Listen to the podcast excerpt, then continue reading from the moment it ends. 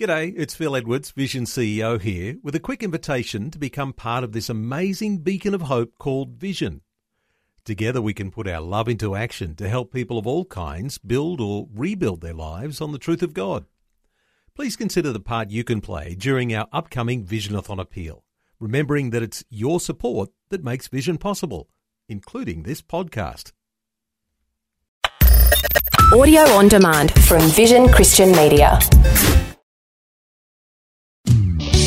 Want to win in life's challenges? To know the will of God and have more passion for Him? Practical help right now with Tak Bhana and Running with Fire. Talking this week about stillness and waiting on God and how important it is. If you've found this message helpful, these messages, why don't you share them with someone else so we can get the word of God out there? I, I reckon all of society has been set up by the enemy now conspires against us so we can't get still and we struggle to be silent. We struggle to wait on God. It affects our health, it affects our, affects our mental well-being. So we really need to face this head on and say no to busyness or excessive busyness. Slow down, get in the presence of God and come into a much more satisfying and fulfilling life. So how are you going to get still? Well, let me give you some practical tips. Number one, talk less. James 1.19, so then my beloved brethren, let every man be swift to hear, slow to speak, slow to wrath. John Ortberg's family, that great writer, were waiting for his sister to join them. Then a room was a mother with an eight-year-old son. For the next one and a half hours as they waited, the mother spoke almost non-stop except to catch her breath. By the end, John said he knew more about her family than some of his closest relatives. Finally, the daughter arrived. Mother said she had to get going, make reservations for dinner, meet her husband in a restaurant, and buy some buttons. That point, her son, only eight years old, spoke up for the first time in one and a half hours, turned to his mother, and said, as only an eight year old could, Mother, you need a button for your mouth. Everyone in the room was thinking the same thing, but only an eight year old had the honesty and the nerve to say it. I'm sure there are times when the only word that God has for me and for you is, Would you please button your mouth? Let I want to say something. Can I have a moment to please speak? I am God of the universe, by the way. And we say, No, no, no, God, I've got too much to say. Slow down Get still. Wait on God. Give God a chance to speak. So, talk less, number one. Two, surrender. Stillness in Hebrew means let go, ease off, surrender. Wow. Stillness is a form of surrender. So let go and let God work for you. As we surrender and let go, we become more still and realize that God is in control. So surrender leads to stillness. Third practical tip, very practical. Why don't you just slow down?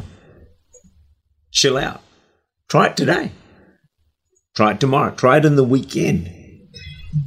Take time, they say, to smell the roses. How about watching a sunset? You know, sometimes my wife says, Hey, this is a fantastic sunset. Come and look at it. I go to the window, have a look, five seconds, I'm gone, I sit down. No, no, no, no. This is God's awesome creation. Take time to watch a sunset, and enjoy it. Walk a beach, talk quietly with a friend, eat some ice cream. And I like that. I like that one. Eat some ice cream. I'm good at that. And enjoy chocolate. I'm good at that as well. So if those two help me get silent, wait on God, I'm going to do all right because I like ice cream and I like chocolate. Number four, just a couple more. Spend time daily alone with God. Doesn't have to be for a long time. You know, just be still. Sometimes just be still, say nothing, just listen. It's like the Lord says sometimes, be with me the first hour, and I'll be with you the next 23 hours. Just take some time to be alone with God and to say very little. And then number five is solitude. Take some time out.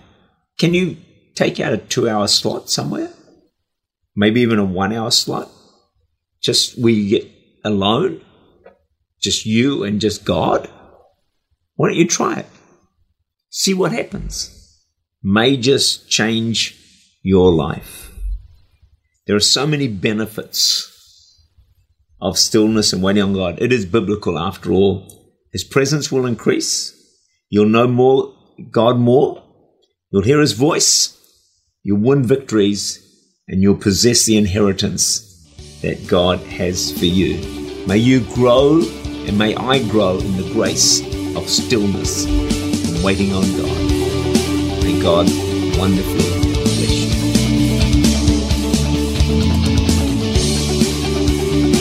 Tak Bhana is the senior pastor of Church Unlimited in Auckland, New Zealand.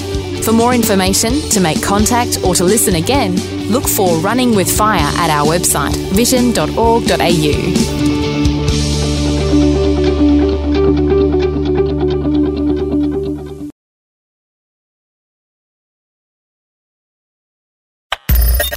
Thanks for taking time to listen to this audio on demand from Vision Christian Media. To find out more about us, go to vision.org.au.